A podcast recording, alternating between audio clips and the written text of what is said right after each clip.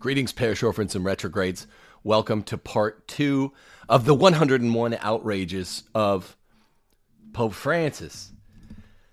I opened up the show yesterday by telling you, look, I'm not sure what's going on, my friends. You shouldn't claim to know what's going on either. It's unknowable at this point. What is knowable and what is reviewable in at least two senses of the term is the idea that Pope Francis has done a lot of stuff that even folks who have made a cottage industry out of reporting tend to forget about because of human error. It's impossible to remember all of these line items of all of these outrages. I counted 101 of them, thanks to LifeSite. We're citing from a bunch of different LifeSite articles in yesterday's show and today. Yesterday I got 1 through 50. Today I'm going to get 51 through 101. And even this list is not comprehensive. I was thinking throughout the course of the day yesterday about other stuff that Francis has done that I don't think made the list. So there is no comprehensive list that expresses in its plenary fullness how bad Francis is, how unprecedented Francis is, and how mysterious the meaning of this pontificate is. Now, when people start jumping to conclusions and trying to connect the dots in real time, I say this is a no-no. Everyone knows here that I have no tribe but folks who want the truth. Mostly a trad. Definitely don't always stick to the trad pseudo dogmas, right? I'm a free thinker. I'll go where the truth leads me. Sometimes we'll defend things like the luminous mysteries. Shock. You know, things like that. And I'm not saying that I'm perfect. I make mistakes too. No one is a perfect seeker after the truth. But what I'm saying is that no one, trad or semi-trad or whatever, conservative Catholic, ought to be making claim to being able to connect the dots in real time. There's a great expression, you can only connect the dots after. This is true in life as a generality. It's especially true with regard to the meaning of councils, ecumenical councils in the church, and pontificates. It's so true that for those out there who, like I have some friends in this camp, Pat Coffin is one of them, Ed Mazza is another, and say they think they're pretty sure this is an anti-pope. I say, but that never happens until after. Now, you can't be sure it's not, but one is supposed to, with, you know, submissive heart and submissive mind, go with what the church is currently saying, at least by majority, in real time. You can only connect the dots of a pontificate or an ecumenical council after. And even then, with the Avignon papacy, it took, 70 to 80 years to sort it out. Is this an anti-pope? Is that an anti-pope? Is this the real pope? There were three guys contending for the pope. Now, this situation that we've been talking about over the last 2 weeks is weird. It's unique. Francis isn't like any pope we've ever had. He's not like any anti-pope we've ever had. Why? Because there's no pretender to the throne besides who the anti-pope, the Bene Plenis alleged to be, Francis himself. There's no competing, countervailing claimant to Francis's seat. That's unlike all 29 anti-popes we've ever had. So, yeah, I tell it both ways, and that's why I say I'm not just staying in the middle. I'm for right now. I'm staying pat on Francis is the Pope. He's a bad Pope, but I have to start defending against the countervailing assumptions and assertions that I hear in my head coming from the Pope-splaining side, the other side, the opposite side. He's not just a bad Pope. It took, our good friends, I think the good men, but cautious men at Catholic Answers, 7 or 8 years to even admit he may not be a good pope, but he's sui generis, one of a kind, even those bad popes in our history. And I talked about that yesterday. So what I'm saying is I think he's truly novel. I think he's truly, as he claims to be, a kind of anti Pope, a real Pope who comes before some sort of great change in the church. And he's heralding it proudly. I'm not heralding it. I am saying he's a harbinger of something frightening to come. I think Francis is a very big deal. Ever since I started making my own videos on this channel and left TNT, I've tried to give a positive emphasis without lying or becoming sickly sweet, without becoming, soft sugar sweetener, saccharin. I've been trying to give you positive things you can really do. You can move your family. Go to realestateforlife.org and move your family from a blue state to a red state. That's something you can do, Americans. It's part of the American spirit to move to a better mini republic, a better state where you can actually be effective.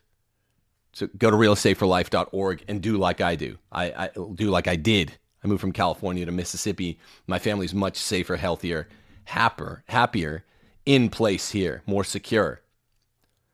Realestateforlife.org. That's something you can do. Educate yourself without necessarily going to college.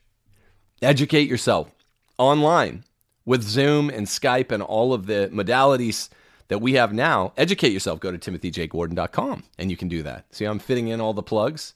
Enroll for live or pre-recorded classes. Educate yourself. Homeschool your kids. And educate yourself as you're homeschooling your kids. It's not the Benedict option, because the Benedict option doesn't acknowledge that there's a fight coming. Not a figurative fight, probably a real fight. I know this terrifies soft men in 21st century America. But as I go through 1776, there's some sort of fight probably around the corner, not far. So not Benedict option, but some of the Benedict option. Unplug from the system. Get your kids out of public school. Get your kids even out of the so-called Catholic schools. Homeschool and educate yourself with all the wonderful resources online. If you don't go to the Retrograde Academy on timothyjgordon.com, which you should, there are a million other good Catholic online academies like St. Augustine's Institute, etc. Do that. That's what you can do. And you can speculate a little bit privately. It makes for good dinner time conversation. What is the meaning of our times? Our Lord talked about the inability to read the signs of the times as a debility that is not natural. In other words, it is natural for a good man, a smart man, a good woman, a smart woman to be able to read the signs of the times. That doesn't mean you can connect the dots in real time. That would contradict everything I'm saying yesterday, today, the last 2 weeks. You can't read it perfectly. Clearly, it's not perfectly scrutable, the signs of the times, but you ought to have some inclination, and you ought to, be able to, through dialogue with your friends, your family, figure out a little bit what's going on. And this is as much as I figured out. Francis is unlike any other pope we've ever had. He's worse, says I. He's unlike all the anti-popes in the history of the church. This is what I was telling Pat and Ed. He's not, if you're being objective, he's not like the anti-popes. I think he's worse. I think he's a pope, and he's worse. And items number 51 through 101 today get to some of the increased aggression evident over the last 4.5 years. Because we covered the first 4.5 years yesterday, 2013 through 2017. Today we're covering 2017 to the present. And you'll see that there's a pattern here. He's getting more unabashed as we go from 14 to 16 to 18 to 2020. Now we're 2022. That you definitely see it intelligibly. It's a pattern of burgeoning as we move forward. And I'm about to jump back into this today, but I wasn't able to extemporized much yesterday, and I missed being able to do that. The main question that kept popping up in the comments was this. Well, why remain Catholic? When I hear people ask this, I scratch my head. Okay? That's an odd question. And I'm not trying to make you feel bad if you're one of the ones that asked it, but this This isn't a choice for me in the Thomistic sense, that the Socratic sense, really, that when a proposition is true, what is truth? Well, according to Socrates and Plato, it's justified true belief. That's what knowledge is. I came 11 or 12 years ago back into the faith, actually 12 or 13 years ago, back into the faith fully, not because I wanted religion for me or my kids, and not because I was sick of toiling like a dilettante on the edges, the periphery of Catholicism and being a cafeteria Catholic, as I'd been raised by the Catholic schools to be. No fault to really my parents, or no serious fault to my parents, but the times of the 80s and the 90s, that's what they were. They were dilettante factories, half-assed Catholic factories, lukewarm Catholic production centers. When I came back into the faith, I didn't do so because I got tired of that. I did so because I learned some things that made it undeniable that Roman Catholicism is the one true faith. So that's your answer. Why remain Catholic? I don't know. It's like if I told you in a math class, this great mathematician, Descartes, was a bit of a scumbag. He was. He's one of the Enlightenment forefathers that got university education off the track, that got Aristotelianism off the track. Old Rene Descartes was. He's the godfather of algebra. So I wouldn't begin to question that 2 and 2 are 4 because Rene Descartes did something sleazy. Like he trashed 2 of Aristotle's 4 modes of causation, which messed the world up in a major way.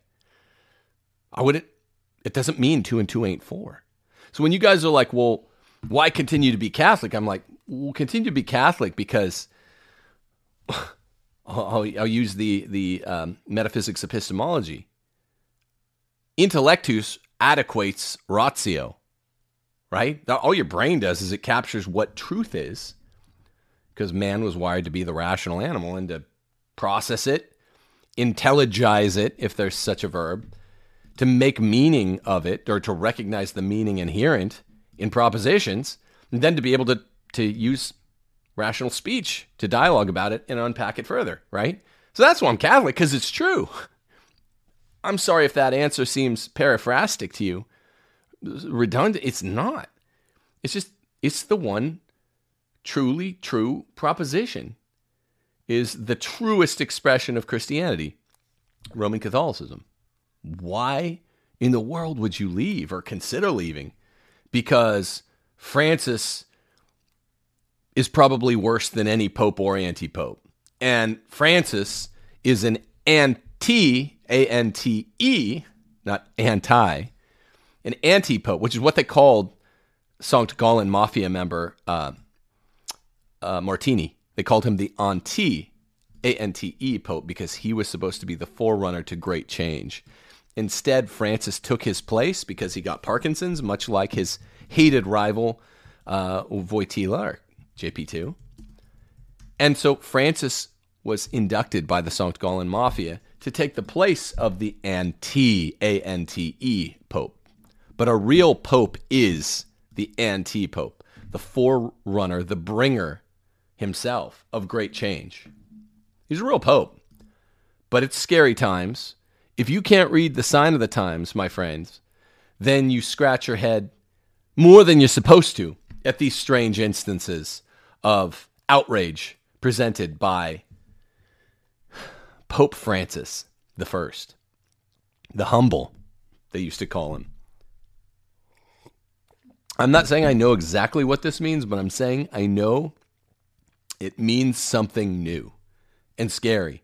That's why so we're going to get back to instance number 51 through 101. And guess what? He makes more and more reference beginning in 2017 to the God of surprises.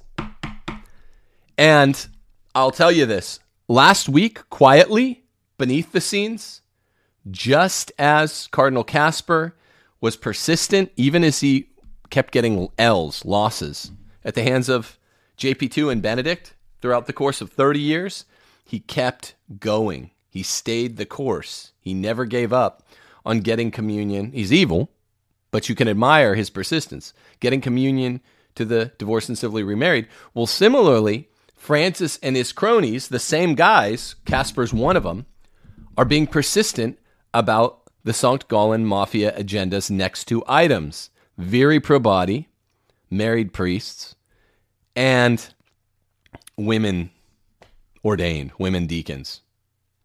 And it was supposed to happen at the Amazon Synod. It didn't for some reasons that I think I can explain, and it keeps coming up. It's being addressed at next year's Synod. It's one of the line items. And, excuse me, and it was brought up at a mini-meeting last week. Raymond Arroyo covered it on last Thursday's World Over. I'm appreciative to Raymond for that. Okay, so he's the ante-pope, but a real pope, I believe he is. You're going to see the God of surprises come up more and more and more. And what he's doing is he's paving the road to say, hey, look, stuff's going to change really weirdly, but I told you, if you believe me before, that our God is a God of surprises. It just means, it's like if you're telling your kids, hey, stuff's going to get really weird, but that's normal, don't worry. I don't know, a man who's about to divorce his wife. He's like, whatever happens in the next month, don't worry, it might really hurt. But if he's lying the way Francis is a liar, he might try to pave the way and say it's normal pain, it's healthy pain. You know, like divorced parents will tell their kids, oh, this is the best. We can be a better mommy and daddy for you. It might feel like it hurts, but it's actually better. This is healthy pain. That's what Francis is doing, greasing the skids by saying God of surprises. All right, item number 51. In 2017, after 500 years of the Reformation, in the 500th anniversary celebration, no doubt. It was actually a celebration. The Vatican issues a stamp in October featuring, I think before October, featuring Luther, put out a document saying Catholics now recognize Luther as a great witness to the gospel. Sorry, a witness to the gospel. On another occasion, he said it is a, quote, very grave sin to try to convert the Orthodox to Catholicism in reference to converting Orthodox or Protestant Christians. It's a sin to bring the gospel in its fullness to them. He said there is a very grave sin against ecumenism, proselytism. Well, ecumenism is not some good that can be sinned against. Only a good can be sinned against. A good or a source of good, God. Proselytism, yeah, it might be a sin against ecumenism the same way, I don't know, the good, quote-unquote, sin against the wicked. Evangelizing is good. Ecumenism, I would say, is bad. So this is item number 51, and Pope Francis was outright saying it's evil to evangelize our Christian brethren. This is outrageous. If you can't see that, thank you. If you can't see that there's something more wrong with Pope Francis than merely being among a number of less good popes, then I would say, but without trying to be funny or any of that, go get your head checked, I'd say literally re-look at the facts. Open your eyes. Open your eyes. Open your heart to the truth that things are more messed up now in the church than they've ever been. Throughout all of these years, the Pope-splainers have equivocated between saying nothing's wrong, then on the other hand, they'll flop to the other end, and instead of admitting something's wrong, they'll imply it by saying, look at the Arian crisis. This is nowhere near as bad as the Arian crisis. Here's my strong reply, and you've heard me say it before to these Pope-splainers. The Arian crisis, representing the First Council in Nicaea and really the next three or four councils, Constantinople, Chalcedon, Ephesus, is this. there was a sincere effort. I'm not saying heretics are sincere because they're warned. A persistent heretic like Arius was warned against saying what he said. He didn't understand the Trinity. It's a truly difficult doctrine, one of the most difficult in Christianity. But sincerely, he didn't understand it. He should have sincerely just said, okay, I'll go along with the teaching of Holy Mother Church. But he was making a sincere error, at least at first. Oh, I get it. Well, Christ says two natures, okay. But one's got to win out. He's got to be more God than man. And he persisted in that error, and it became a heresy. But look what happened next. Then they went too far, the Monophysites, to the other side. Okay, we want to be obedient. We want to not make the Arian heresy. We don't want to commit that fallacy of Christian reasoning. So we're going to say the other way. They're sincerely trying. Okay, so God's got two natures. Christ has two natures. And the godlike one wins out. He's more God than man. At least that doesn't divest Christ of his godhood.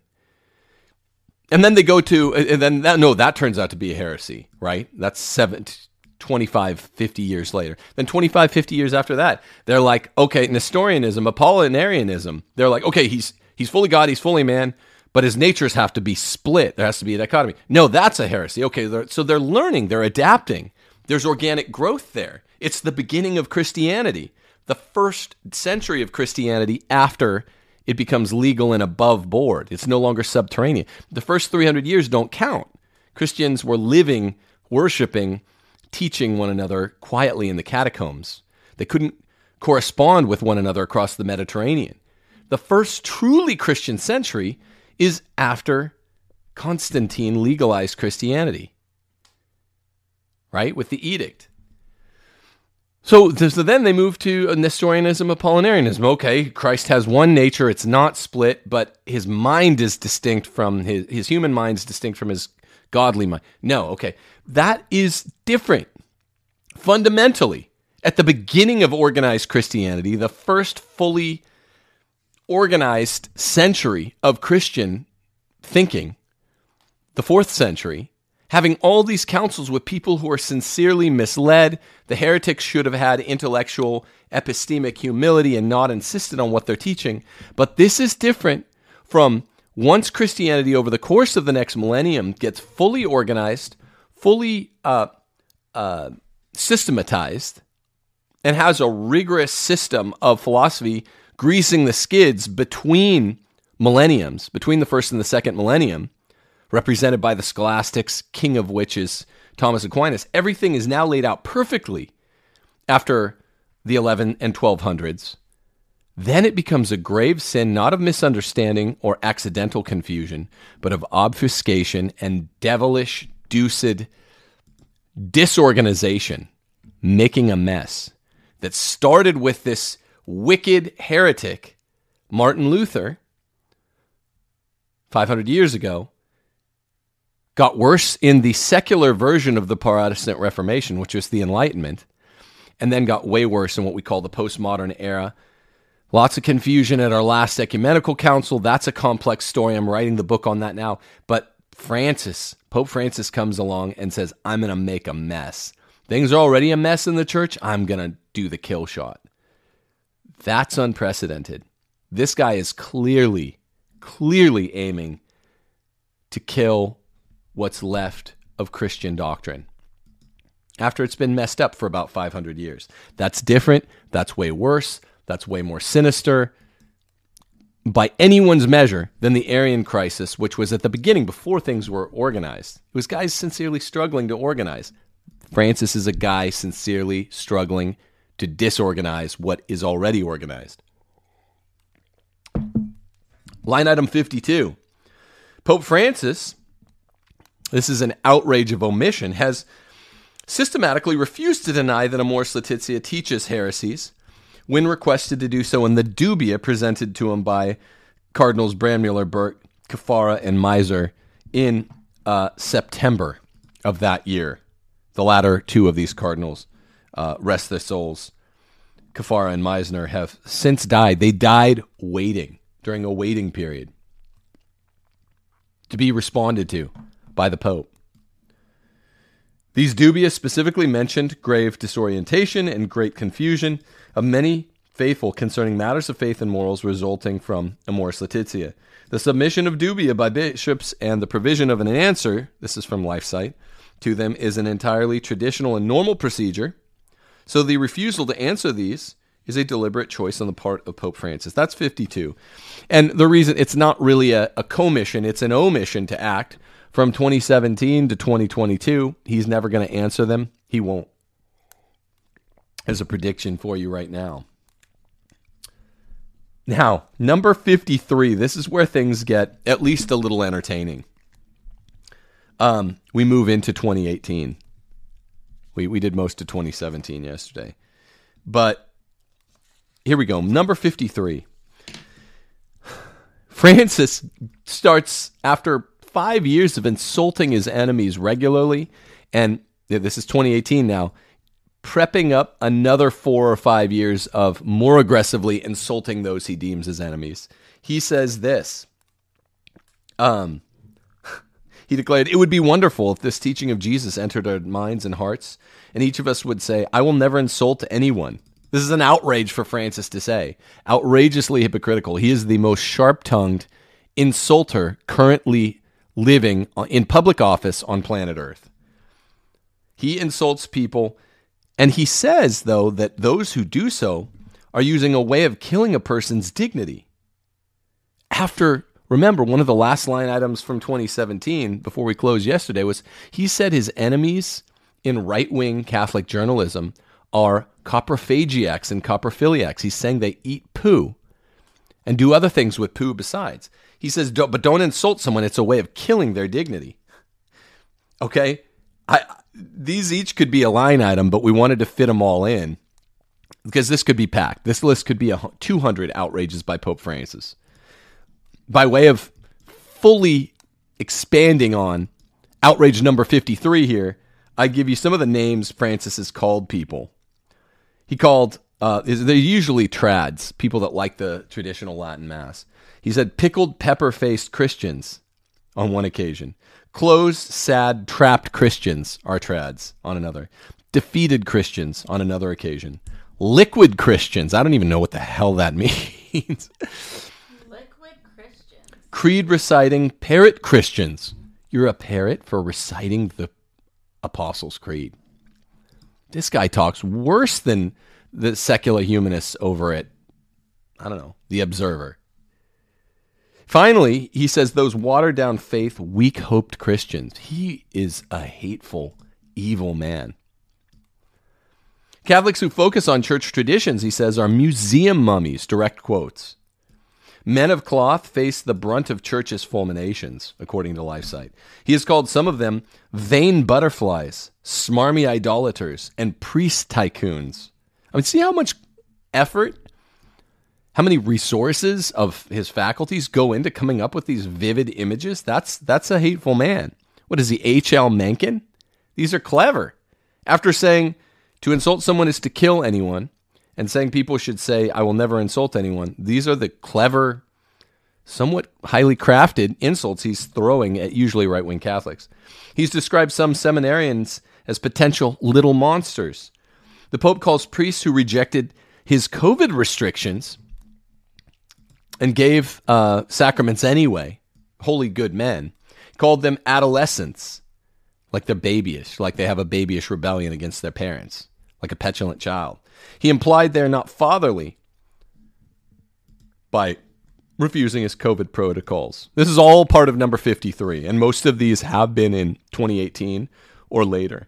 Pope Francis has told nuns from around the world that they must be spiritual mothers, not old maids. He's referring again to traditional, slightly more austere nuns, old maids. Rigidity and imbalance, he says, fuel one another in a vicious cycle. Rigidity is his word for trads. And these days, the temptation to rigidity has become so apparent. As more and more people resist him, no one's in love with him anymore after 2013, 2014. I never was. I always knew. Never fooled me on this one. Or lots of you probably weren't fooled by Francis, but center of the road people loved him at first. No one loves him anymore aside from lefties.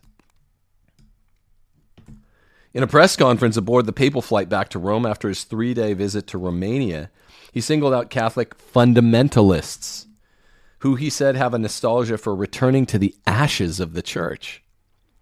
The church is in ashes? What a horrible thing to say. Okay, this is not a bad pope. This is a bad man who is the worst pope ever. Let's get it straight. I always try to understand what's behind people who are too young to have lived the preconciliar liturgy, but who want it. This is, I think, in 14 or 15. I'm including it with all the 2018 instances. Sometimes, Francis continues, I've found myself in front of people who are too strict, who have a rigid attitude. And I wonder, how come such a rigidity? Dig. This rigidity always hides something. Insecurity, sometimes even more. Rigidity is defensive. True love is not rigid. He's constantly taking shots at those he deems his enemy. So he says, don't insult others. He says insulting others is a form of homicide, character assassination. And he says it's really bad. And he is the ultimate insult artist. Number 54, outrage number 54 by Francis, still in 2018. He said that popes in past centuries ignored the primacy of mercy over justice. Mercy does not enjoy a primacy over justice. They coexist in some sort of eternal, during, this side of the eschaton, inscrutable bliss, whereby two parallel lines, as Ivan Karamazov says, will somehow meet somewhere in eternity. Mercy and justice, they seem like opposites this side of the four last things, right? Death, judgment, heaven, hell. But they're not. But we don't know how. But Francis continually asserts that mercy, not for his enemies, they get more than justice. They get undue, burdened justice, injustice. No mercy for them. No shelter for them. No shelter for the rigids. But when he talks abstractly, he always says mercy is higher than justice. That is theologically wrong, like everything else he says. He says, the primacy of mercy over justice in using the death penalty, which he hates. He's called an inhuman form of punishment, even though the church has justified it and even called it necessary throughout 2 millennia. And he's changed in the catechism, a change that is not sustainable, that is a theological error. He says it's always inadmissible. JP2 modified the catechism in 97 from 94, from 3 years before, probably getting heavy pressure. And JP2 made an error in his modification of the 97 catechism. I've written on this, technical action theory. Mistaking the state for adverting to the principle of double effect in killing the guilty accused. The state does not advert to justifying the death penalty through principle of double effect. That's what JP2 assumed. Francis, I don't even think, assumes that. He just does whatever he wants, and it's the radical left agenda. So that's a big one. I put it on screen. What is that? The list. Okay, and by the way, this list we compiled is free for patrons. It's the way we've compiled it is it's numbered by years. If you total them up, it is 101 outrages. We did get this from, most of these come from LifeSite news articles who have been good about documenting this stuff. And it's on the screen now. Number 55, it'll appear as number 4 for you in 2018. Donald Wuerl allowed Father George Zirvash to continue in ministry after learning that he had committed numerous crimes of sexual abuse. Wuerl resigned as Archbishop of Washington after McCarrick had done so, after his actions in this and other cases of sexual abuse were criticized by a Pennsylvania grand jury report. Remember that? In 2018, Summer of Shame. When Wuerl resigned as a result of these failures, Pope Francis praised him for his nobility, kept him in charge of the Archdiocese of Washington as apostolic administrator, retained him as a member of the Congregation for Bishops. Okay, number 56, go up to item number 1 here. It's another Episcopal thing. Bishop Jose Tolindo Mendonca. In 2013, these are all people that are very close to Francis that he's elevated. They constitute, in some cases, discrete outrages of their own. 2013, Mendonca had praised the theology of Saint Sister Teresa Forcades, who defends the morality of homosexual acts and claims that abortion is a right, and who stated that Jesus of Nazareth did not codify, nor did he establish rules. Unbelievable. Pope Francis made him an archbishop and the head of Vatican's secret archives in 2018. The secret archives are things I've tried to get access to with regard to the book that I'm writing, The Sinister 17s. They have the fox in charge of the hen house. We need the archives. We need the good guys in charge, letting other good guys get a peek behind the curtain, and this ain't going to happen. Francis also chose Mendonca to preach the Lenten retreat to the Pope and high curial officials in 2018, which was scandalous. That's 56. Line item 57. It appears as number 5. Line item 5 in 2018. Slow year in 2018 by Francis's standard. I know a lot of you guys out there think, oh, JP2 kissed the Quran at Assisi and changed the death penalty and reified hope for a Catholic feminism. I hate that stuff too. But the list of JP2 grievances would be, I mean, they'd be big grievances. I don't know if you could call them. Okay, kissing the Quran, that's an outrage. I'll give you that. Some of you, think the addition of the Luminous Mysteries would be one. Okay, but we're talking 5 or 6 line items. People are going to, okay, maybe 10, all right? I'm trying to give you, I don't want to get written about this. I know a lot of you are, I'm not a JP2 fan. I never have been. But it's not even comparable. So don't compare. Some people that are trying to be edgelords are like, JP2 is even worse than Francis. Get the hell out of here, man. Not even true. I'm not a fan. I'm not a J2P2 fanboy, but not even close.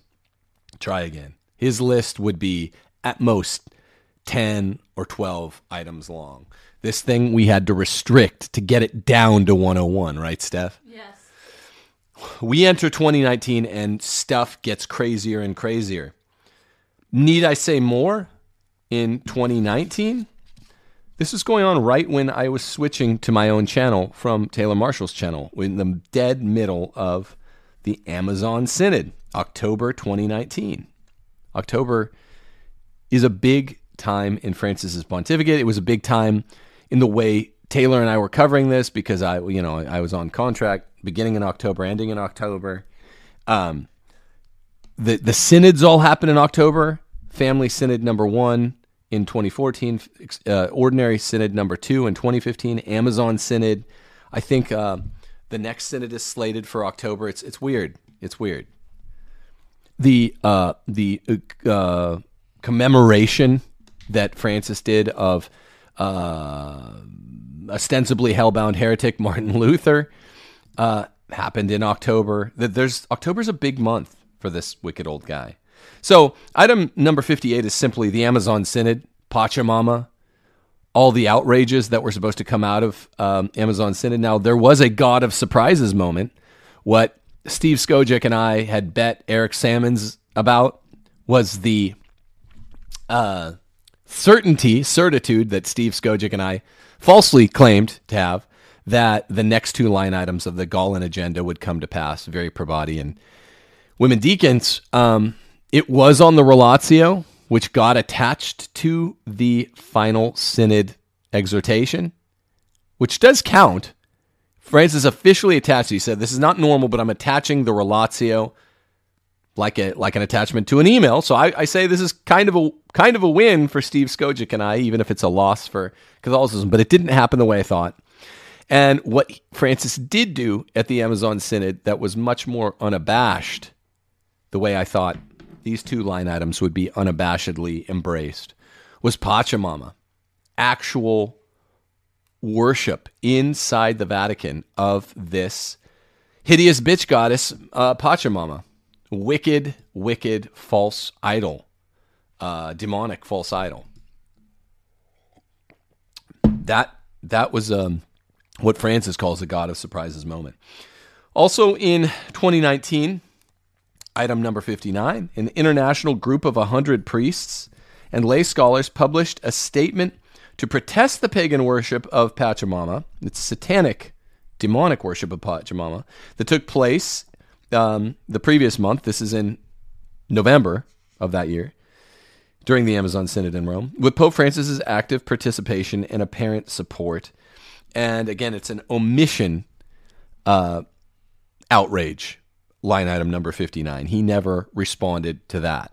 So all of the failures to respond are weaponized or given a kind of toxic venom when we do see him respond to some dubia that weren't even publicly submitted this past summer. We didn't even know there were dubia submitted. They're probably submitted by him, the way a bunch of trads have 10 sock accounts and they prop up their own stuff by speaking with their 10 sock accounts. I think Francis sent himself some dubia, which he responded to summer of 2021, last summer. July the 16th, Traditionis Custodis, and then in the fall. Oh, here's some dubia asking myself, what does Traditionis Custodis mean? And he worsened it. He responds to himself or his friends, dubia, but he won't respond to all of these good, faithful scholars, the best in the world, asking him what Pachamama means, asking him to disavow Pachamama, asking him what the Amoris Laetitia line items mean. It's despicable. Toward the beginning of the year, these are chronological by year, but they're not chronological within the individual years. Number 60, you see it as line item 3 there. On Feb 4th of 2019, Francis and Ahmad al-Tayeb, the Grand Imam of Al-Azhar Mosque, publicly signed and issued a statement entitled Document on Human Fraternity. In it, they made the following assertions. So we're counting these as two different line items. You'll see why. Number 61.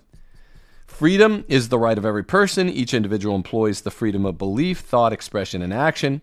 The pluralism and the diversity of religions, color, sex, race, and language are willed by God in his wisdom. That is to say, his wise rather than his permissive will, his active rather than his merely allowing will, through which he created human beings. So he's specifying, and I'm specifying that he specified, God's creative will is his active will or his wise will. That's what good things are created by, the force by which good things are created, rather than God allowing evil in the garden, allowing original sin, allowing humans to fall short. He does allow us to choose wrongly, to choose against him.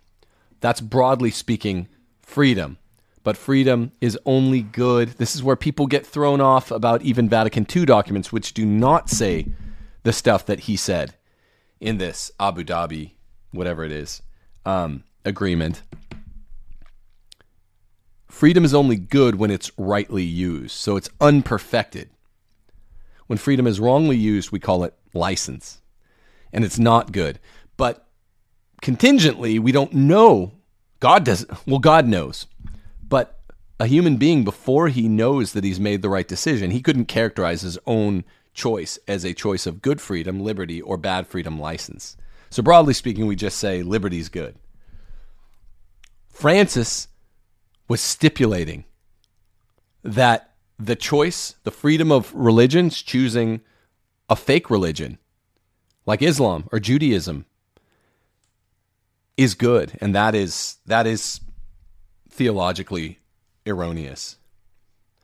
The divine wisdom is the source from which the right of freedom of belief and the freedom to be different derives. Now, he will later be called on this, and he'll say, "Oh, I meant God's permissive will allows this." He had stipulated in two or three ways here in items number 61 that it's his active will. So that's good. He backed off when he was called on it, but he was trying to pull something.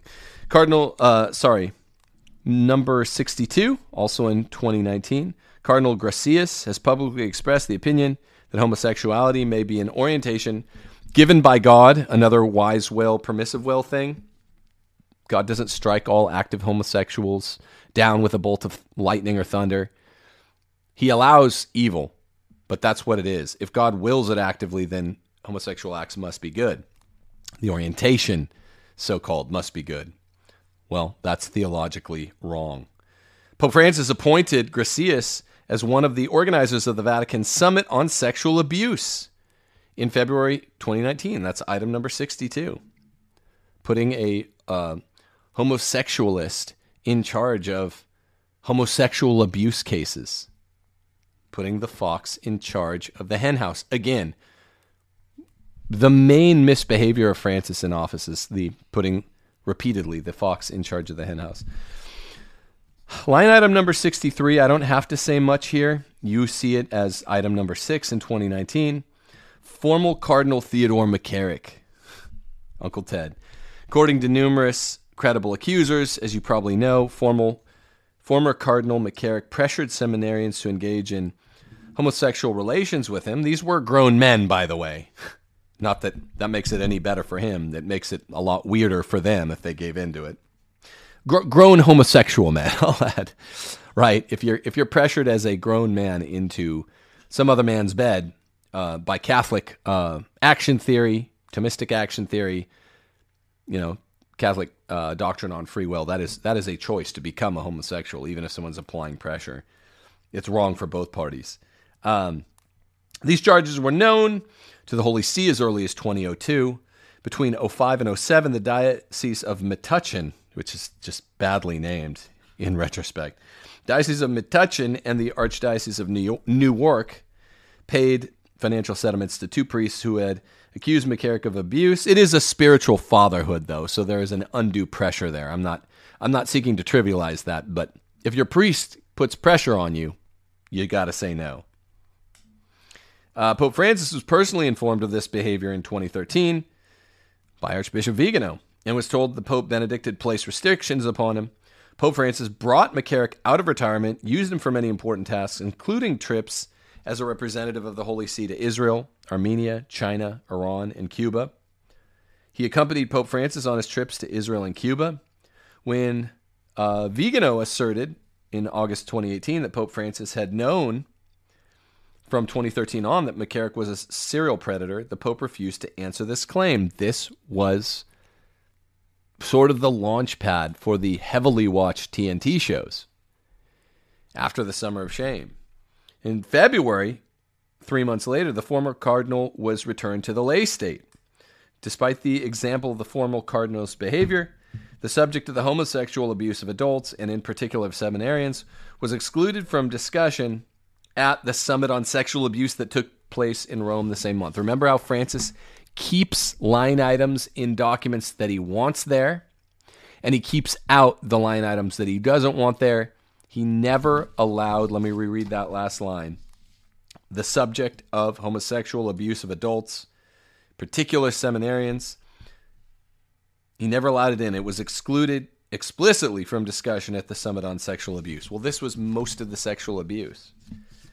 Regardless of this weird issue of one consenting adult man with another consenting adult man being called abuse, it's homosexual spiritual abuse at the very least.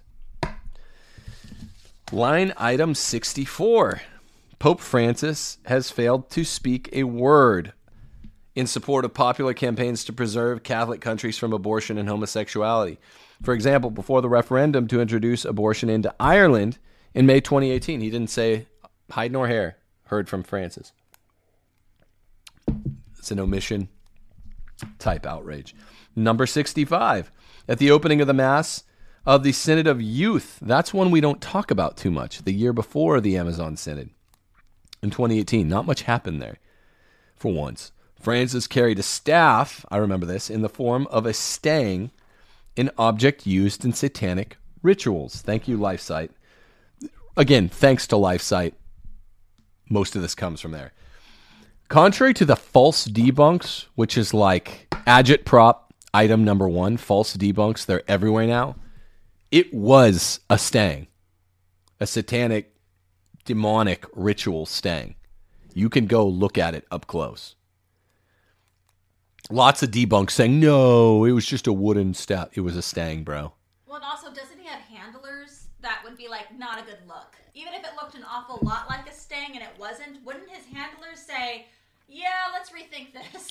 Right. A federal judge, just so you know, the scandal is so serious that a federal judge can be removed for either A, inappropriate behavior, such as accepting a bribe, or B, participating wantonly in behavior which would give him the appearance of inappropriate behavior, even if he didn't actually indulge in such behavior. B is serious. So it's not a real, by that standard, again, American and English common law is very nicely, tightly systematized. All these Pope-splainers, they're like, you didn't prove that with 100% certainty that he knew it was a stang. Maybe not. It's still an outrage, baby. This is a satanic staff. You see a pattern with Pachamama? You see a pattern with all the demonic things he's saying about it being a sin to evangelize, to bring the gospels? He is something like a forerunner for an antichrist figure. Not necessarily the antichrist, but there's no other conclusion to take as I go through this stuff. Some sort of forerunner, some sort of, I think Coffin calls it a remote dress rehearsal. Line item 9 in 2019 is actually outrage number 66. During the Synod on Youth in 2018, also Pope Francis wore a distorted rainbow-colored cross, the rainbow being a popularly promoted symbol of Globo Homo. Number 67 in 2019. Also, during the Hong Kong protests, Francis was criticized by Catholic clergy in Hong Kong, led by Cardinal Joseph Zen, a hero, criticizing him for not taking a stand against China, and instead being quoted as saying, quote, "I would like to go to China. I love China." Francis compared the protests in Hong Kong to those seen in Chile and France. The China connection to this pontificate is devastating. And we can't even devote that much time to it here because there's so much else. So much agitprop against the one true faith by its Vicar of Christ on earth. Item number 11 in total, outrage number 68. We're still in 2019. Item 11 in 2019. During his general audience at the Vatican today, Pope Francis condemned Catholics who go to church every day but go on hating their fellow men. He said it is better that they don't go to church. No, going to church is one of the precepts of the faith. You've heard me condemn Catholics who say better to stay home than to go to a liturgy that's not perfectly reverent, which is most liturgies. No, it's better to go. You know how I know? Because I'm Catholic. It's one of the precepts of the faith. You can't question a precept. You know why? Because it's preceptual. If you wind up at a bad liturgy, you know, we drive an hour and a half to get to a TLM. If you wind up at a bad liturgy because you don't have an hour and a half, 3-hour round trip that day, go somewhere. Even if it's a bad liturgy, that's on the priest. That's not on you. That's just the Catholic teaching. That's the way precepts work. Francis is saying it from the left. You hear people say it from the right. Get to church at least once weekly. Don't have to receive. I don't receive at unfaithful churches because of disposition. That's where subjective components start mattering. I don't receive from bad priests. I receive when I go to New Orleans, the TLM. But, you have to go. Number 69. Pope Francis advocates sex education in schools, saying he believes children must, quote, must be taught objective lessons about human sexuality that aren't soaked with ideological colonization, end quote. He means kids must be taught gay stuff. They must be taught pervert stuff. Not from Catholics. He wants the secular humanists teaching your kids. He wants your kids corrupted. The ideological colonization that he's saying ought to be avoided is Catholic moral theology. Pope Francis, whether he misbehaves on his own or not, is the Pope of the sinful loins. That's what all of the marriage, communion, divorced, remarried, mercy is all about. If he can get to where he wants to go, normalizing homo behavior for clergy and otherwise, well, obviously, yes, before you can get to that degree of unnatural vice, you have to normalize all the much more normal natural vice, like fornication, adultery, etc. And he wants to, like Globo Homo worldwide, he wants to take your kids' minds. Item number 70. In 2019, Pope Francis reportedly pulled his hand away from pilgrims who were attempting to kiss his ring at the Marian Shrine of Loreto on whatever that was, I think, or the spring of that year, if I'm remembering that correctly. I remember a lot of this chronologically. And you heard my buddy Pat Coffin talking about this incident, line item number 70. Now, as I pointed out to Pat, I never got a good answer, and we were talking about it some off-channel, texting about it 2 nights ago. I was like, wait a minute. If Pope Francis were an anti-pope, Pat, then this would be him, by pulling his ring away and by not letting himself be called vicar of Christ, this would be Francis secretly signaling the truth on that theory. I don't buy that theory, that he's an anti-pope. That doesn't make sense. Why, if he's an anti-pope, would he be leaving breadcrumbs for keen-eyed observers to see that he's an anti-pope, not a real pope? That doesn't make any sense. That's not what an anti-pope would do. He'd be trying to pick up the crumbs, not let anyone know. It's odd that he did this. I think it's just taunting, trolling traditional Catholics. Maybe it's worse, but I don't think it's what I mean, you got to deal with that fact. Same thing, I said this to both Ed Mazza and Pat. Same thing in reverse with Pope Benedict. Why, if he's wearing the white garments and still is called Your Holiness, why would he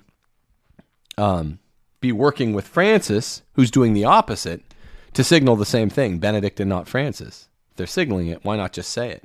And people are like, well, because Benedict can't say it, because Francis is pressuring him. I'm like, I know, but then why would... People thought they're one step ahead in the comments. But then why would Francis also be joining the customary signaling by both popes?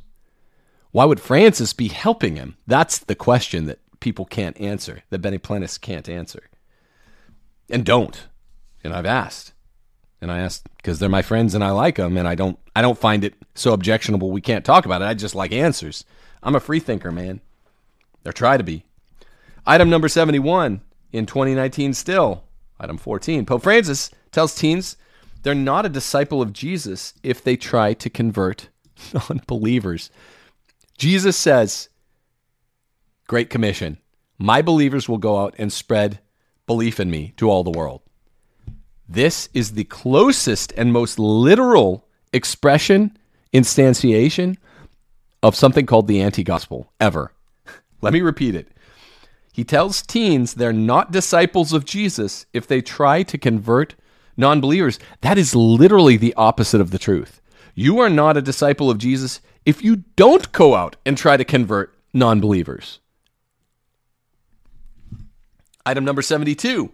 Pope Francis said in a television interview with a Mexican journalist that if Christians were to convince themselves that homosexuals and those in, quote, irregular relationships are children of God, things would change a lot, meaning the church teaching has to change. The faithful Christian regard for faithful actual church teaching has to change, not the homos themselves. This brings us to 2020. I don't know why we don't have much for 2020. We have a lot for 2021. Oh, because of COVID. Oh. He was holed up. That's what it was. 2021 happens. 2021 happens, and then shit gets real. It just explodes. 2020 was because of COVID that he was just holed up, doing whatever he does in there. Item number 73, 2020, item number 1. On March 20th, we'd just been ordered under lockdown here, right? That was that week. Francis asked the dicastery for promoting integral human development, that's the really bad dicastery, to create a Vatican COVID-19 commission to express The church is concerned for the crisis generated by the COVID-19 pandemic, and propose responses to the potential socioeconomic challenges deriving from it. Outrage. Outrage number 74. Pope Francis says, direct quote here, this is also LifeSite, I think, "No one is saved alone," end quote. He calls on men to save each other. Anti-gospel. That I try not to be hyperbolic here. That is literally the anti-gospel, as much as saying that that the Great Commission is a sin. Pope Francis, a couple lines above, says the Great Commission by Jesus of the apostles, "Go and convert all the world," is a sin. That's anti-gospel. What else is anti-gospel is saying that men can save men. No, only God can save man. He's not dumb, folks. It's either, I mean, again, I just want a Catholic Answers guy on here. They're nice. A lot of them are very sharp. I just want to be like, dude, can you watch my list? I'm not a troll. Some trads think I'm a troll because I say I like the luminous mystery. I'm not trolling. I'm just saying what I think is obviously true here. I'm not trying to troll the Pope-splainers. They're sharp guys. Jimmy Akin, Trent Horn, these guys, these cats are smart. They are. I don't just say that about anybody. Joe Heschmeyer, smart guy. Nice guys. Good Catholics in their private lives. I think these guys like the Latin Mass. They live the priesthood. These are good, smart men. Trent Horn's wife seems super nice. I'm not saying I haven't seen anybody else's, but I was really pleasantly surprised when I watched Trent Horn's... He did a show with his wife where he brought her on the way I bring Steph on. So it was a delightful show. I don't typically watch Council of Trent, so I don't even know what compelled me to watch. I think I was just interested. I saw he'd done that. They have a delightful rapport. I have nothing but nice things to say about the Catholic Answer guys that I've dealt with behind the scenes. There's a lot that goes on behind the scenes, you probably have noticed, in trad Catholicism now. They're nice and smart guys. I've had Aiken on the show. I've had Trent Horn on the show. I've had Joe Heschmeyer on the show. Everyone's been on this show. Tomorrow, Athanasius Schneider is going to be on the show. That's going to be a big deal. Yeah, by the way. But I'd like to have them on the show with this list. What of it, bro? Not trolling. Dialoguing. Outrage 75. In 2020, Pope Francis appoints 13 new cardinals, some of whom are very pro-LGBT, and I think most of whom back communion for adulterers. I think that's just everyone, every cardinal or bishop on the Francis program is super Amoris Laetitia. We need some mea culpas for all the people that were saying the 2014 Synod, the 2015 Synod, leading to Amoris Laetitia, the post-synodal exhortation. None of that means that communion is going to be given to divorced and civilly remarried. Central outrage of the pontificate. Even worse in some ways than Pachamama. We need some mea culpas. People were on record. You can go listen to the damn things of a lot of these guys saying, this ain't going to happen. Oh, it's the anti-Francis gossip wire. They laugh it off. It's embarrassing to laugh something off and then to be wrong. It's embarrassing to be wrong even if you are dignifying the countervailing proposition. It's extra, or it should be, unless you're shameless, it should be extra embarrassing to be wrong when you were laughing at the other side. Don't do that. Like Will Hunting says, first thing, don't do that. Don't laugh at the other side. Particularly if the other side is the other side from your side. The other side of the aisle and you're both on the right wing. Don't do that, guys. Every one of these Francis cardinals backs communion for adulterers because that is the victory for the bad guys represented by head bad guy Francis. Item number 76. Well, before I go to that, see how they can never say that I'm being hyperbolic. I told Pat this. I told Ed Mazza this. Look, I like you guys. Your Pat's a close friend. I don't think this theory is as wacky as some people think it is, but it's wacky. And it's going to be low-hanging fruit for other people to make you look crazy because it is a little wacky. There are some tangles with it, some serious tangles with it that's not all the way worked out. How about just saying what I'm saying? He's not like any of the other bad popes even. He's something else. He's not like any of the anti-popes even. He's something else. You know? Catholic Answers, they can't come on and say that what I'm saying is untrue because I have them. I brought the receipts. This is a thing. No one ever wants a receipt this thick. This thing will give you back problems if you put it in your pocket. This is a long-ass receipt, man. The indigestion reading it. Yeah. Yeah, I'm getting indigestion having to think about it. But the point is, you can't say that this is, oh, here go those Pope trollers. It's like, come on, man. He said that bringing the gospel is a sin. He said Jesus was wrong about the Great Commission. Okay, so number 76. In 2020, Francis again implicitly affirms the notion that God purposefully makes people same-sex attracted and gender dysphoric, which is weird because one of the good things he said, I think there are two, in this entire damn 9 years, was that gender theory comes straight from the devil. I was like, that's based. I think the other good thing I ever heard him say was, if someone talks about your mother, Holy Mother Church, or your mother, punch him in the nose. I'm like, I like that. Now you're talking my language. Yo.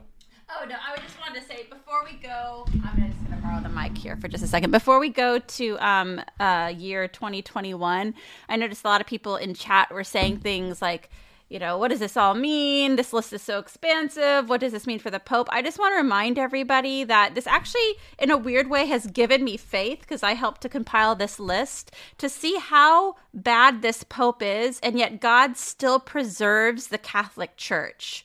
Just look at all these numbers, all the 101 things, and just remind yourself that God is still, even against a guy this bad in the position that this Pope is in, preserving the Catholic Church. That has given me such great confidence that the Church is true and real. That's great.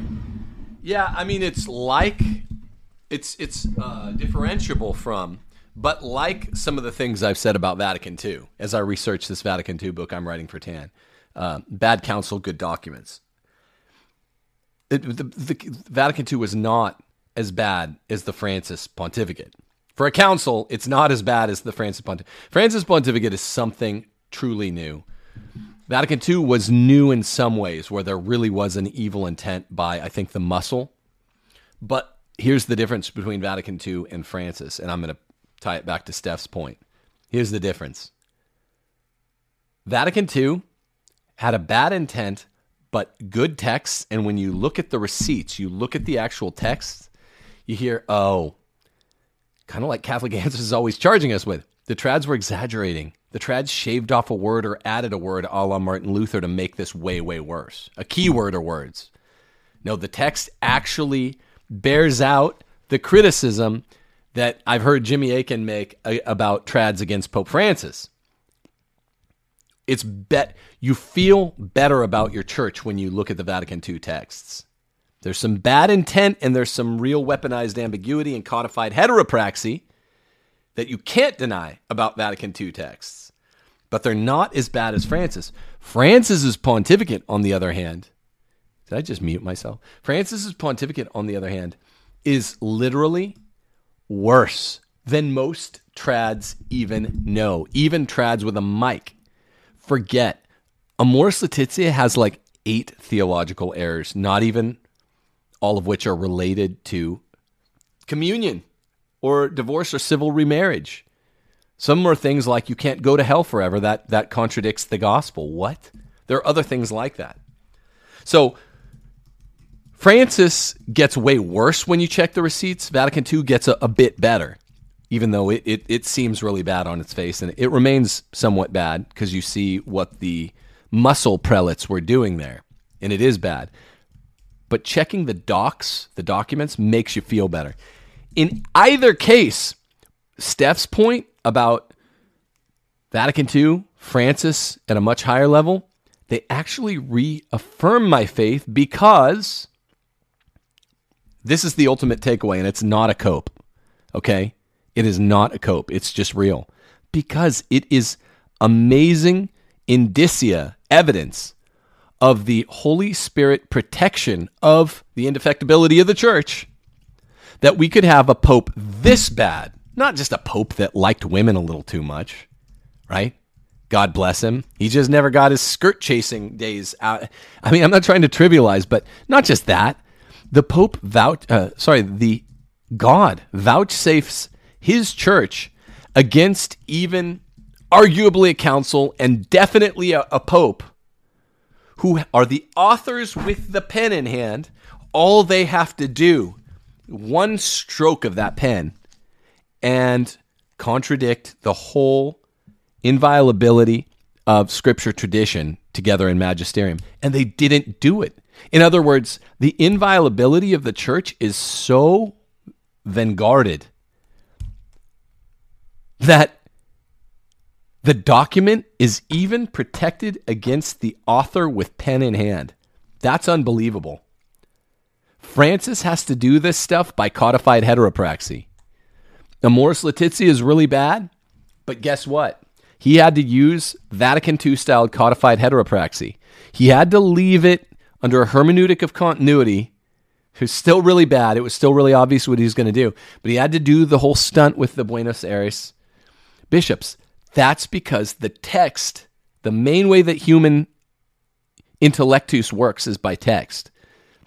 The way it operates is we seem to be getting a sense over the last 100 years at what's protected in the church and what's not. The most literal plain text reading of a Catholic text in the magisterium is protected, even if guys like Francis and his cronies, the Sankt Gallen Mafia people who are a generation younger than the Karl Rahners of the world, even if they are allowed by the permissive will of God to do codified heteropraxy, we're getting some sneak peeks behind the curtain. But the point is, the textualist straight-up read of texts and meanings of the magisterium are protected by God,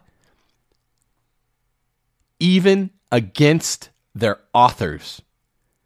It's like magic. It's like, I want to write a letter to Steph saying, I love you. And it's like, if I love you. But it's like, if I wanted to write that and my hands are being frozen by God. It's amazing evidence of the indefectibility of the church. Francis is the worst man on planet Earth right now, and even he can't do his damage more directly, more proximately, more profoundly than he's been able to do. The church will survive this wicked, wicked old ruin named Francis. Even if he's Pope, and I think he's Pope. I don't think he's an anti-Pope. There's limited evidence for which claim, but most of it is heavily controverted. I think he's actually Pope. I'm not a Benny Plentis, and I think the church will survive him easily because of the things Steph's pointing out. So that's why it's great faith, and that is not a cope. If you're calling that a cope, the rationale I just articulated, then tell me why. He's a wicked dude. We all agree. Why doesn't he just write there are four persons in the Trinity and end it all? You got to tell me that. He doesn't do that. He can't do that. Supernaturally, by one means or another, I don't know what it is, he is forestalled and even occluded, even precluded from doing that. You probably hadn't thought about it that way, had you? That is not a cope. So that was item 76, that Francis had affirmed same-sex attraction as natural, gender dysphoria as non-demonic, telling, I didn't get to this part, telling specifically a group of Italian parents who affirm their children as LGBT that, quote, God loves your children as they are. That's that permissive versus wise will thing again. Which is weird because I've seen him say at least twice that gender theory is from the devil. He definitely plays both sides. And this is something I used to debate with my brother at the beginning of the pontificate. He plays both sides so he can have one time on record saying the other way. So everyone overreacts. They're like, look, he said something good. Pope Francis is the greatest pope ever. He said there's three persons in the Trinity. One drop of poison in the cup is all it takes. And he said gender dysphorics are natural more than he said that it's a diabolic pseudo-philosophy. He's smart. The left is cunning. They're also aided preternaturally by a psychology that is vastly more cunning than any of us. Item 77, outrage 77. Did we just move into? No, we are in 2021. Well, now we're in 2021. So now this will ring more bells. Buckle up. By the way, Coffin said on my show that he'd done 4 interviews with Eugenio Scalfari, the old 97-year-old atheist. He's done 11. I said 10. I think it's 11. Sometimes they're a little hard to discern where the distinctions are, interview to interview. They're actually 11, I think. Item 77. Francis maintains getting COVID vaccination is a moral obligation, which is theologically wrong. The CDF contradicts this. Francis states that people had a responsibility to look after themselves, quote, direct quote, and this translates into respect for the health of those around us. Healthcare is a moral obligation. The church has contradicted this time and time and time again. Who was the only institution on earth to care for people in the western part of the Roman Empire when the Black Death came? The martyrs of the Black Death, Roman Catholic priests. Rome was left in darkness. The political and theological power had recently shifted to Constantinople when Constantine had shifted the capital there. The people of Rome felt abandoned. Then the bubonic plague hit. And guess what? The church was the only one. If it was a moral obligation to care after your health, then Black Plague, which is a real pandemic, not a fake plandemic, that would have been a sin by Francis's anti-gospel reasoning. 78. On January 11th, 2021, Francis allowed bishops to institute women to the ministries of acolyte and lector, the official positions. While these instituted ministries were previously reserved to men, Francis wrote that these ministries are fundamentally distinct from those reserved to ordained clergy. This is a direct contradiction of gospel because in inerrant gospel, in 2 or 3 places, St. Paul explicitly says the women have no right to read or teach in church. Sorry. It's just gospel, anti-gospel. Just straight facts, y'all. Straight facts. Dig it. 79. In February of 2021. Remember that? Still seems like a long time ago, a year ago now.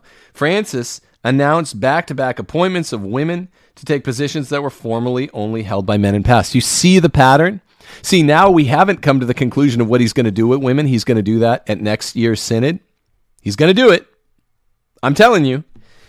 See the pattern? This is why I've gone through this whole exercise. See what he did with communion for divorced and civilly remarried? He brought it up. He brought it into conversation. See how he peppered it? Then in 2016, he did it. Then in late 2016, he solidified that he did it. That's what he's doing with Sankt Gallen agenda items number 2 and 3.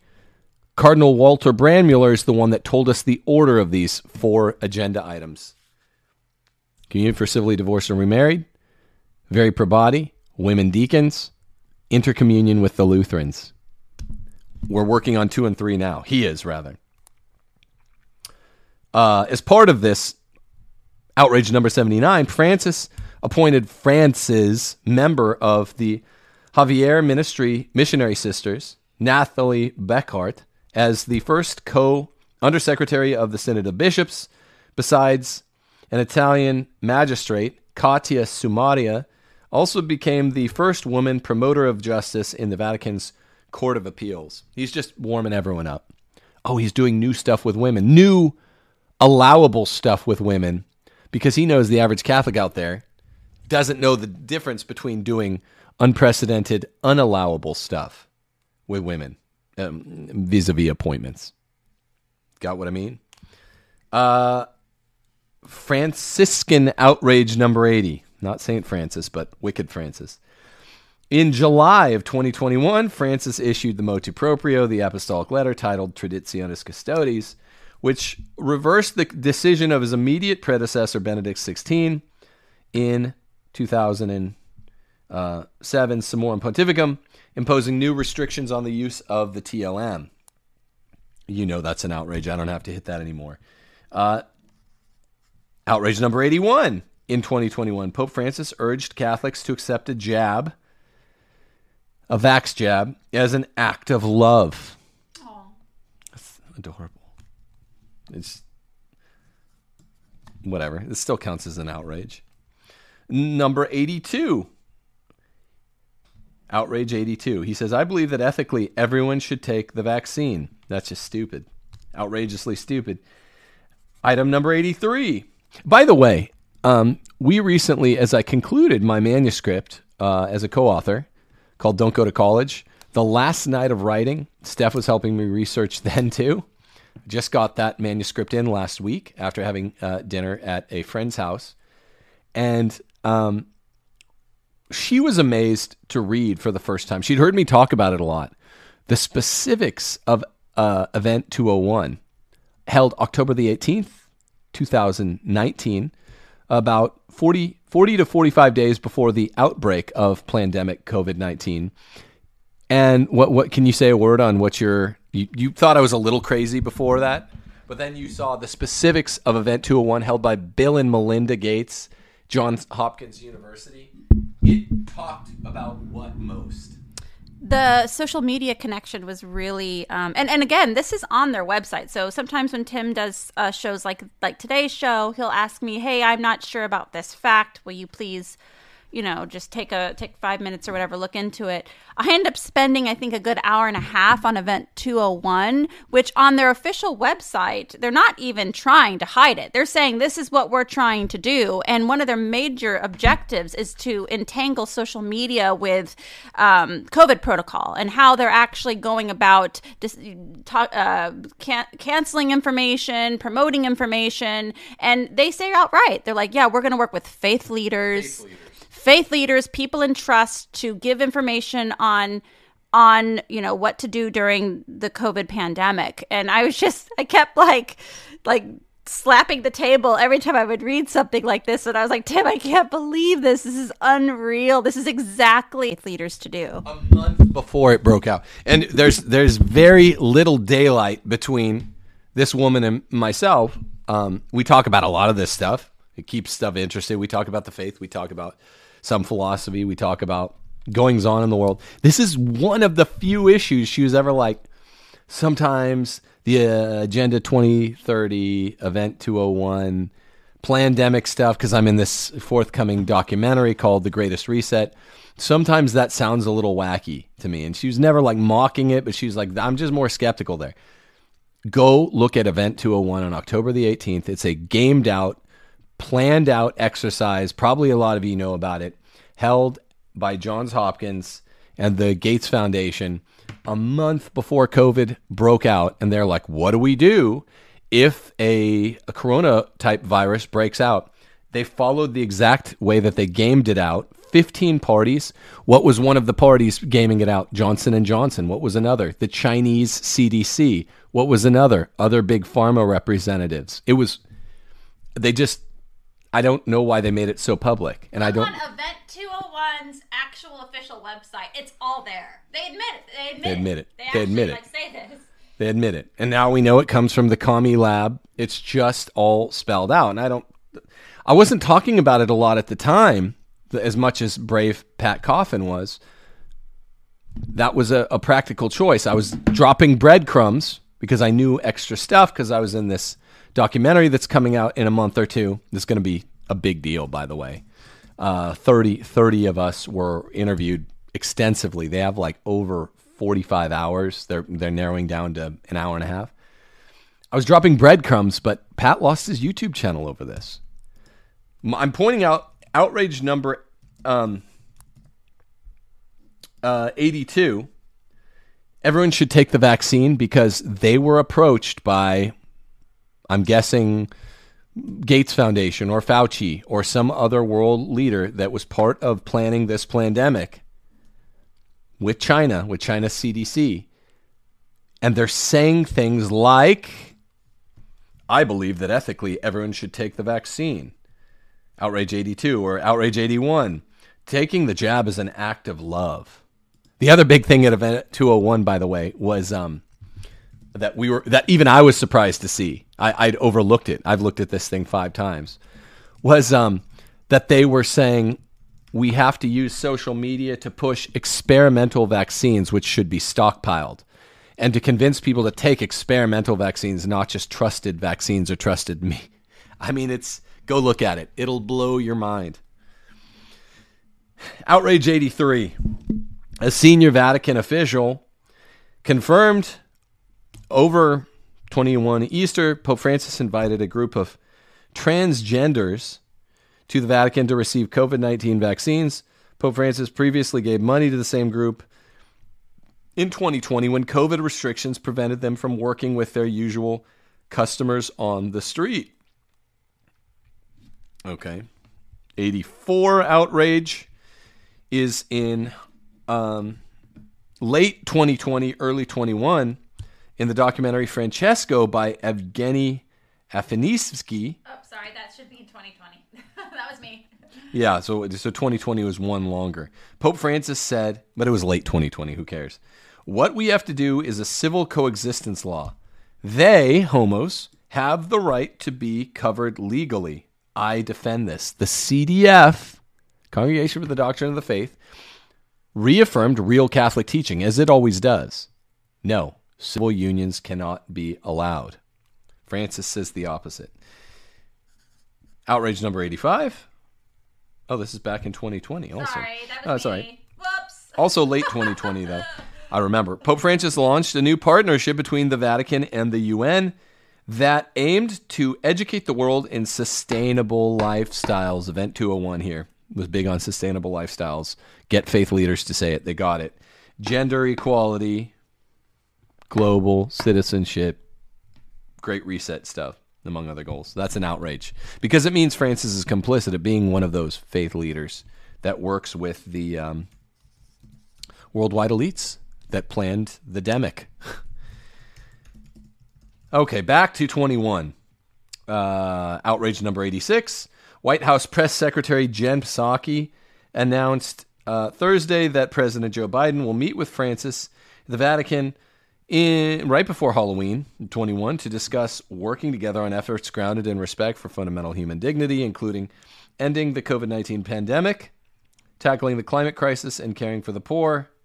Abortion, of course, was not on the menu. Outrage number 87. I mean, see, now it's just like, once you get, we don't need the 200-item list or 300-item list, whatever it would be if we were fully, thoroughly comprehensive, because you're desensitized now. I am. I'm not joking. I'm desensitized. You could say Francis skinned you could say the worst thing ever. And I'd be like, yeah, he's threw a baby through an electric fan. I'd be like, yeah, okay. I'm not saying he did that. But you could say that now, and I would be no more psychically calloused. Psychically, in my soul, my psyche, I'm calloused. You could tell me he did anything. And it's not shocking. He's the most evil man on earth right now. I truly believe it. The biggest stumbling block ever. Remember what Jesus says happens to them if they don't convert. Outrage number 88. I'm sorry. Number 87. He told President Biden alleged on Friday that Pope Francis called him a good Catholic and said he should keep receiving communion, not gainsaid by the Vatican, which should have said that. That was also on the cusp of a bunch of Catholics, such as myself, very publicly calling for Biden to be denied communion. So Biden doesn't hang out on the internet or watch YouTube shows. Francis's cronies do. I'm not saying they watch Rules for Retrogrades, but they watch what's going on in America, right-wing Christian media, the ecumenism of hatred, as Antonio Spadaro called it in summer of 2017, between right-wing Catholics and right-wing Protestants. And we were all calling for this. And so it happened right on the cusp of that coverage, which the timing gives away. This is a real story. Biden wasn't lying. Also, Francis is evil, so Biden wasn't lying. Item number 88. In 2021, Pope Francis praised the pro-LGBT REC, as Voris calls it, the LA Religious Education Congress last week, 2021, for its long and fruitful journey over the past 65 years, thanking the various dissident ministers and teachers at the event for what you do. If you know anything about the REC, which I was supposed to go to, I would always skip it as a teacher in the area, north of there in Baco. We would go to the REC. We could also go to the Fresno Religious Education Congress because we were kind of in between LA and Fresno. It had tons of homo stuff. Homo paintings, homo religious paintings with Jesus in blue, tight blue jeans, just horrible stuff. So that's an outrage that he thanked them. Outrage number 89 in 2021. The midst of an in-flight interview, Wednesday, following his visit to Eastern Europe, Pope Francis said that distributing the Eucharist to pro-abortion politicians must be determined in the pastoral dimension, and this is a teaching of the church. You can't give it to public scandalizers. They're eating and drinking their damnation. So he says it's a pastoral dimension, like a prudential call, and they can't be condemned or shouldn't be condemned, end quote, and that he has never denied the Eucharist to anyone. So 100%. He's saying, I'm proud that I have fed and given the drink, which constitutes damnation, to many people. He's never turned anyone away, and he thinks you should do like him, never turn someone away, which is against the direct teaching of the church. Anti-gospel. The gospel says you can't go. It's actually after the gospel. The New Testament and St. Paul's inerrant writings say you're eating and drinking damnation if you go to communion without going to confession, if you have a mortal sin on your soul, which these pro-abortion politicians definitely do. Francis says no. Do the opposite of what the gospel, the New Testament, tells you. Outrage number 90. This is tiring, doing it this way. I don't normally do shows this way, but this is very good. In true globalist phraseology, Pope Francis has called for a new world order. That's a direct quote, according to LifeSite. Following the COVID-19 pandemic, just like Klaus Schwab, who wrote a book called The Greatest Reset. Great Reset, yeah. Mustef, also, you thought that I made that up, that it's a great reset. I was like, no, Klaus Schwab, who dresses like Nosferatu. I just saw him in one of his new Nosferatu outfits 2 days ago. He dresses like Nosferatu, and he says COVID-19 will be a great reset. Subtitle of The Great Reset. His book, which Steph didn't know existed, is what? What's the subtitle? The Great Reset. No, it's You Will Have Nothing and You Will Like It. Well, I don't think that's the official subtitle. That's just what people call or a subtitle. No. It's like a subtitle. Oh. It's you're right. It's COVID-19, subtitle, The Great Reset, subtitle, You Will Have Nothing and You Will Like It. It's a new world order. You're going to be a bug man. You're going to live in smart cities, in pods. You're going to eat bugs. And Bill Gates is, meanwhile, buying up all of the farmland in America. And you're not going to live there any longer. You're going to live in smart cities and eat bugs, according to some theories that are looking less and less wacky by the week. So Pope Francis is now... Oh, see, this one I didn't know about, that Francis has used the NWO term and connected it specifically to the Great Reset after the pandemic. He also advocated for global change on green issues, always tied to this, always also tied to strong, forceful, militant population control.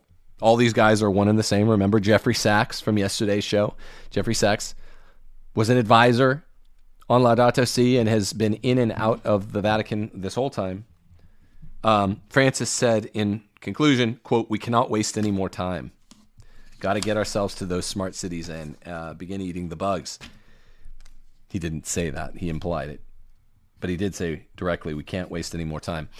Outrage number 91 by Pope Francis. It gets so tiring by the end. I'm just going to race through these, but there's some interesting one. In an address to the Fourth World Meeting of Popular Movements on Saturday, I remember this.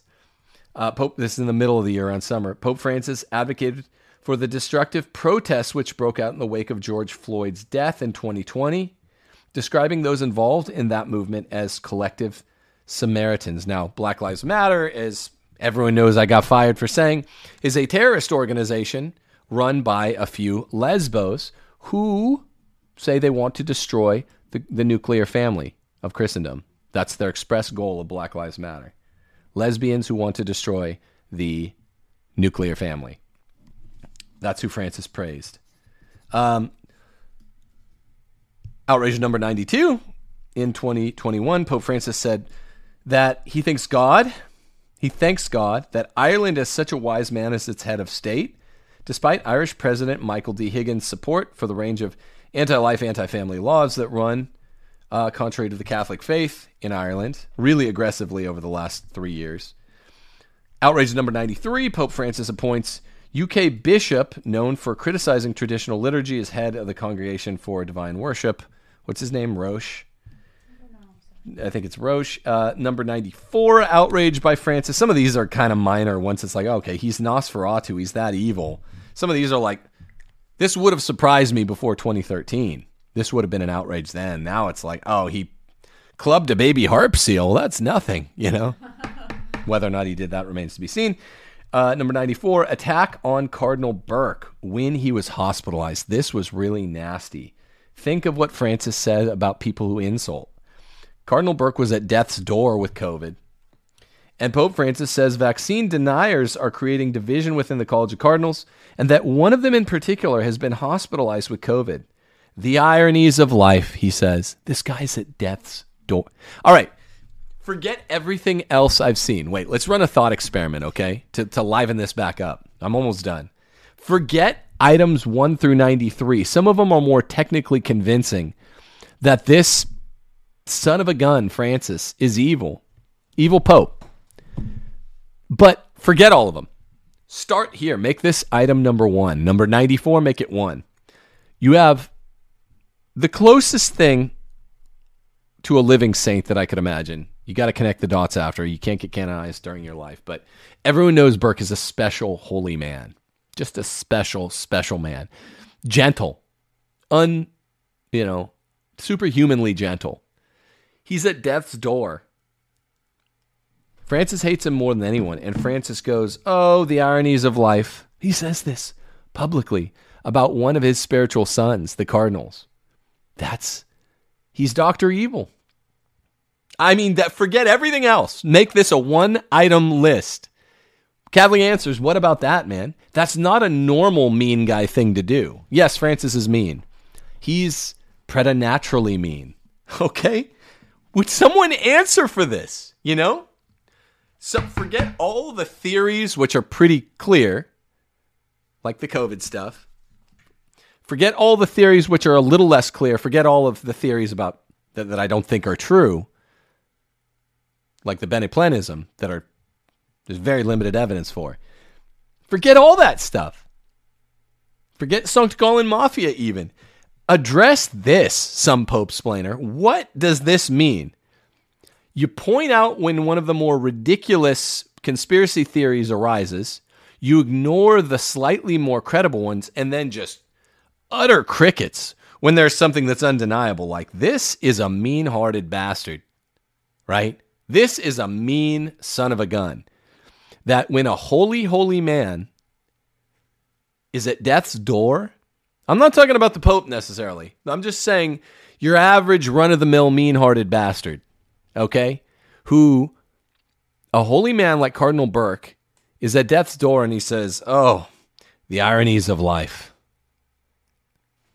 I'm not talking about Francis, right? What would you say about that? This COVID denier. And also in our abstract theory, we're not talking about anyone in particular. Just a guy, your neighbor, is a big pro-vaxxer, hates people that don't take the vax, is prone to fits of rage for non-vaxxers.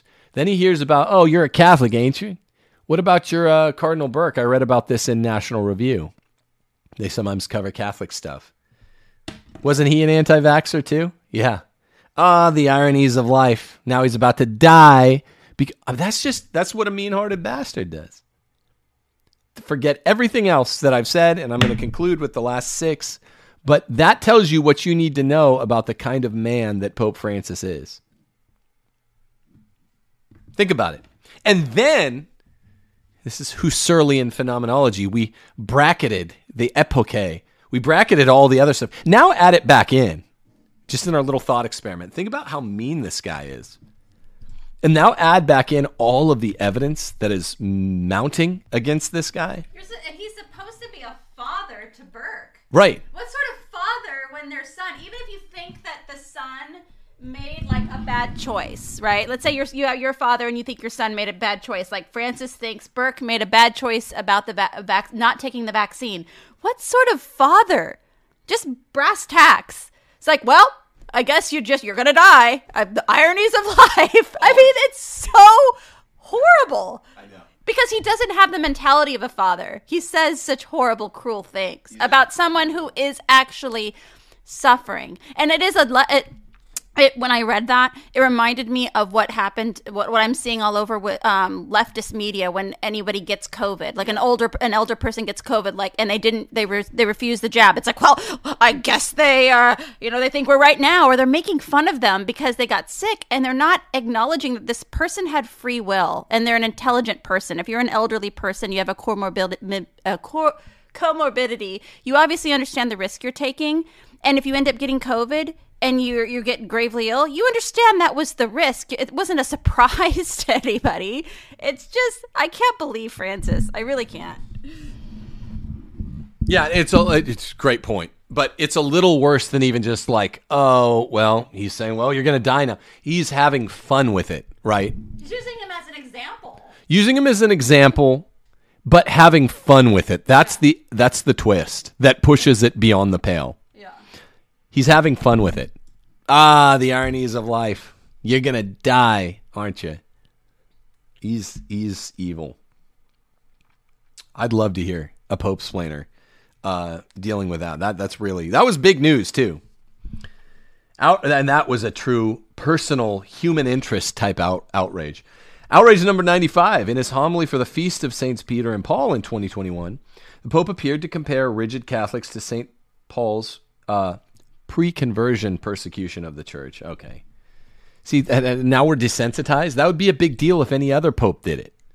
But Francis is just, he's sui generis. He's his own deal.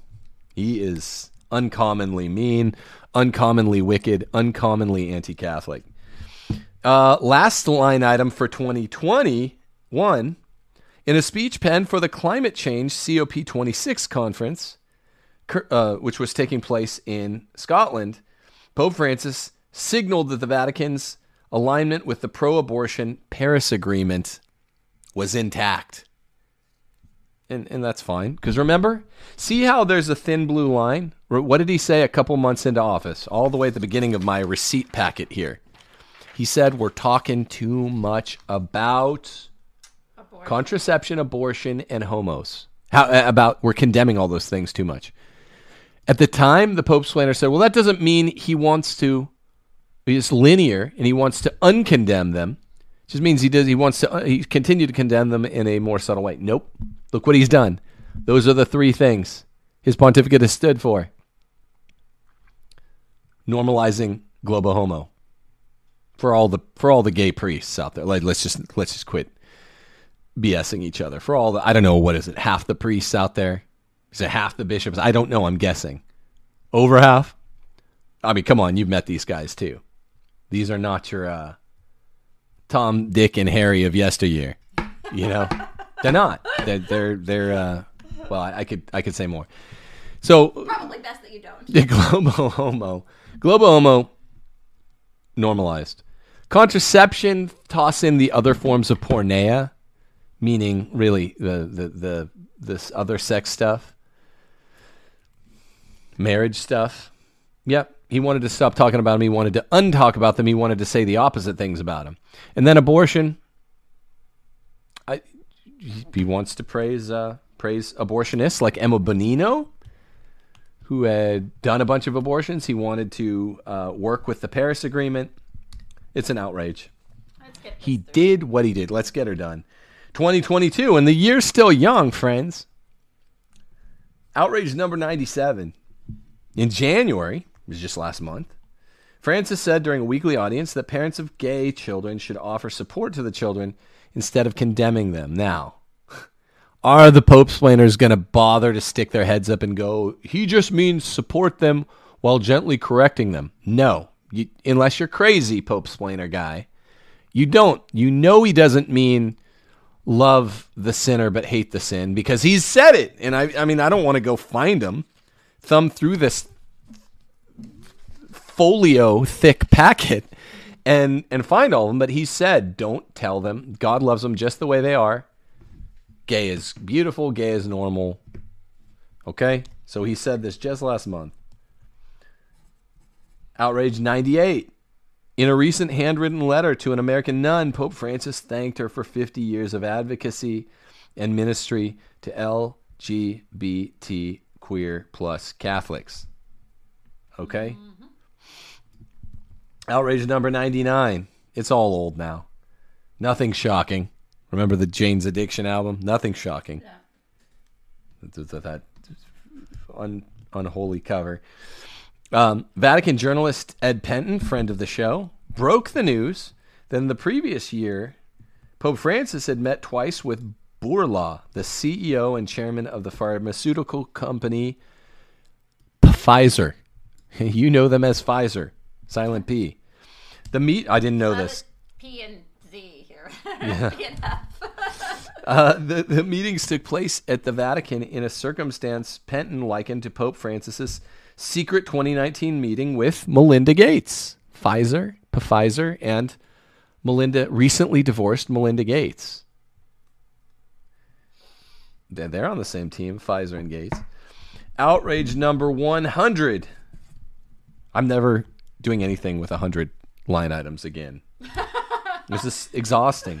And with Francis, you know that they're all going to be like detailed and you're going to have the receipts on them. So I couldn't just read the top line for these like I thought. Did you know that yesterday I was fool enough to think I could get through all 101 in one show? Oh. I am a dummy to think that I could get through all of those.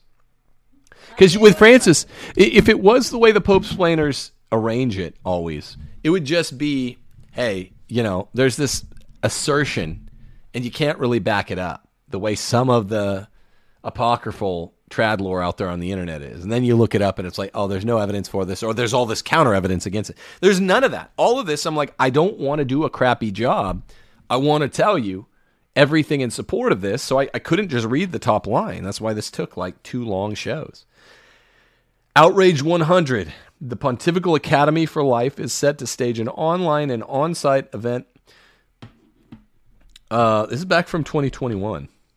Oh, sorry. Boop. Late 2021, but this happened from 27th to 29th of September, entitled, quote, Public Health in Global Perspective, Pandemic, Bioethics, Future. That's a scary F word when the evil guys are saying it, future. The Vatican has heralded the event for hosting world-renowned speakers such as, amongst others, Dr. David Barbee, the president of the pro-abortion World Medical Association, Dr. Carissa Etienne, the director of the pro-abortion Pan-American Health Association, Dr. Jules Hoffman, who won the Nobel Prize for Medicine in 2011. That always means something bad. Okay, that's 2021. This is also 2021. We end anticlimactically with a late 2021 thing.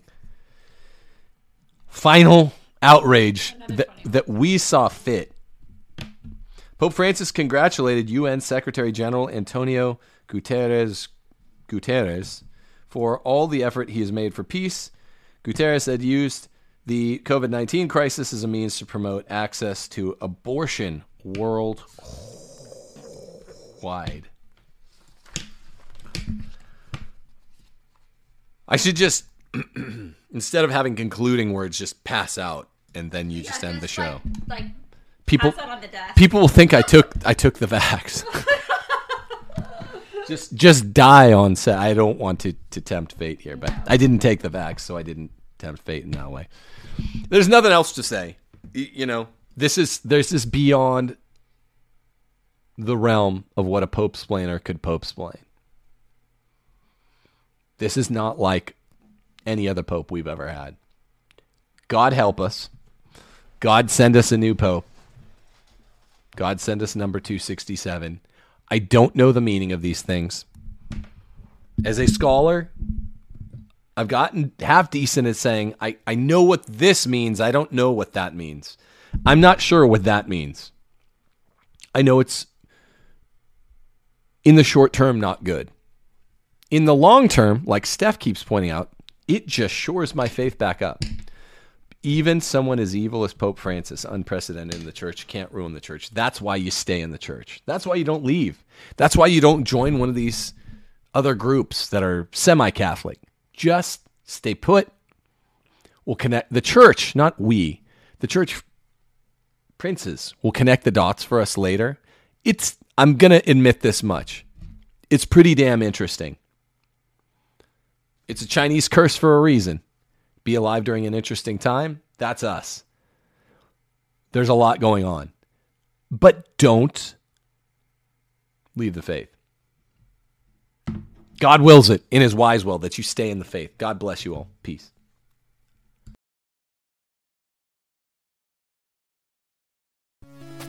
Hail Mary, full of grace, the Lord is with thee. Blessed art thou amongst women, and blessed is the fruit of thy womb, Jesus. Holy Mary, Mother of God, pray for us sinners now and at the hour of our death. Amen. Hail Mary, full of grace, the Lord is with thee. Blessed art thou amongst women, and blessed is the fruit of thy womb, Jesus. Holy Mary, Mother of God, pray for us sinners now and at the hour of our death. Amen.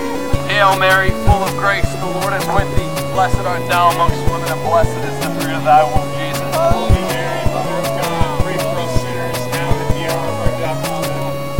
Hail Mary, full of grace, the Lord is with thee. Blessed art thou amongst women, and blessed is the fruit of thy womb, Jesus. Holy Mary, Mother of God, pray for us sinners, now and at the hour of our death. Amen. Hail Mary, full of grace, the Lord is with thee. Blessed art thou amongst women, and blessed is the fruit of thy womb, Jesus.